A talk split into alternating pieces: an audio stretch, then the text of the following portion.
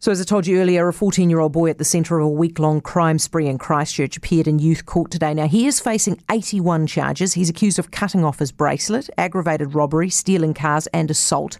Dr. Chris Gallavin is an adjunct law professor at Massey. Hi, Chris. Oh, kia ora, Heather. 81 charges. Is that a lot for a kid? Oh, I think it's a lot for anybody. I don't think there's any um, there's any sugarcoating it. This is uh, a horrific crime spree, and um, it's made all the more horrific by um, the fact that a 14 year old's been involved. Is it unusual for a 14 year old to already have a bracelet on? Uh, well, yeah, it is. I mean, we see that um, nationally it has been reported that uh, youth crime is actually going down, but there are a few spots in New Zealand, Auckland and Christchurch being two of those, where, um, and actually Hamilton, if you have a look back through as far as ram raids are concerned, it's uh, also an area where uh, a lot of this activity has occurred, but ram raids in particular. Um, and burglaries uh, and assaults in some particular areas involving youth has been on the rise. So, um, you know, we like to think our children are, uh, remain children for as long as they possibly can, but of course, in some families in New Zealand, um, they are unfortunately subject to um, growing up and subject to such abuse at such an early age that uh, they get themselves in these these types of situations at a, a horrifically young age. Chris, in order for him to have a bracelet on already, he's already committed a crime, been convicted, and been sentenced at 14, hasn't he?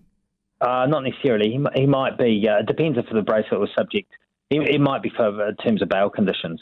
Right. So um, you, you can have electronic monitor- monitoring for bail. Okay. So definitely um, been in trouble with the coppers already, at the very least, right? Oh yeah, yeah. I mean, it's hard to have gone straight out of the straight out of the gate with 81 charges. It's likely that um, he's had some history. But um, in New Zealand, there's a complete ban, uh, blanket ban on under 10 year olds being held criminally accountable.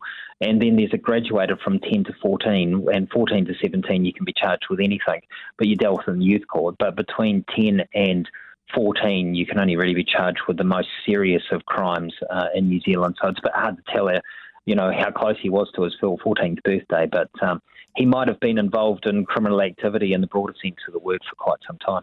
Chris, if he's found even found guilty of even half of what he's facing right now, what kind of punishment? I mean, what kind of punishment is he going to get, and is it going to involve just chucking another bracelet on him? Do you think because of his age and popping him at home?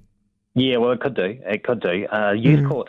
Uh, it, it's look. It's very difficult to know what to do with um, young offenders like this. I was speaking speaking to a hardened criminal last week, um, and he said that when he first got, um, he, he, spent most of his um, youth going from juvenile detention centre to the next. He said it was the best criminal um, training ground I ever had.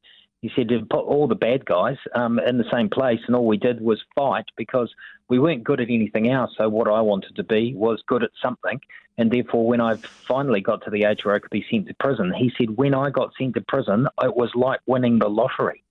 Um, and so you know, the, the, the, we're talking about some young people, and I don't know the personal circumstances of this young person, but I've I've talked to um, people who are being habitually the absolute crap being beaten out of them by their parents from since they were toddlers, that their first experience with P might have been five or six or seven years of age. They've not gone to school, they're not taken care of at all, basically live on the street and get involved in street crime. And in a sense, is it any wonder? And I don't think that being hard on crime is the way. I think it's being smart on crime. I don't necessarily have all the answers, but throwing them in prison, knowing that they're not going to spend the rest of their life in prison, in prison, so therefore they're going to be back on the street.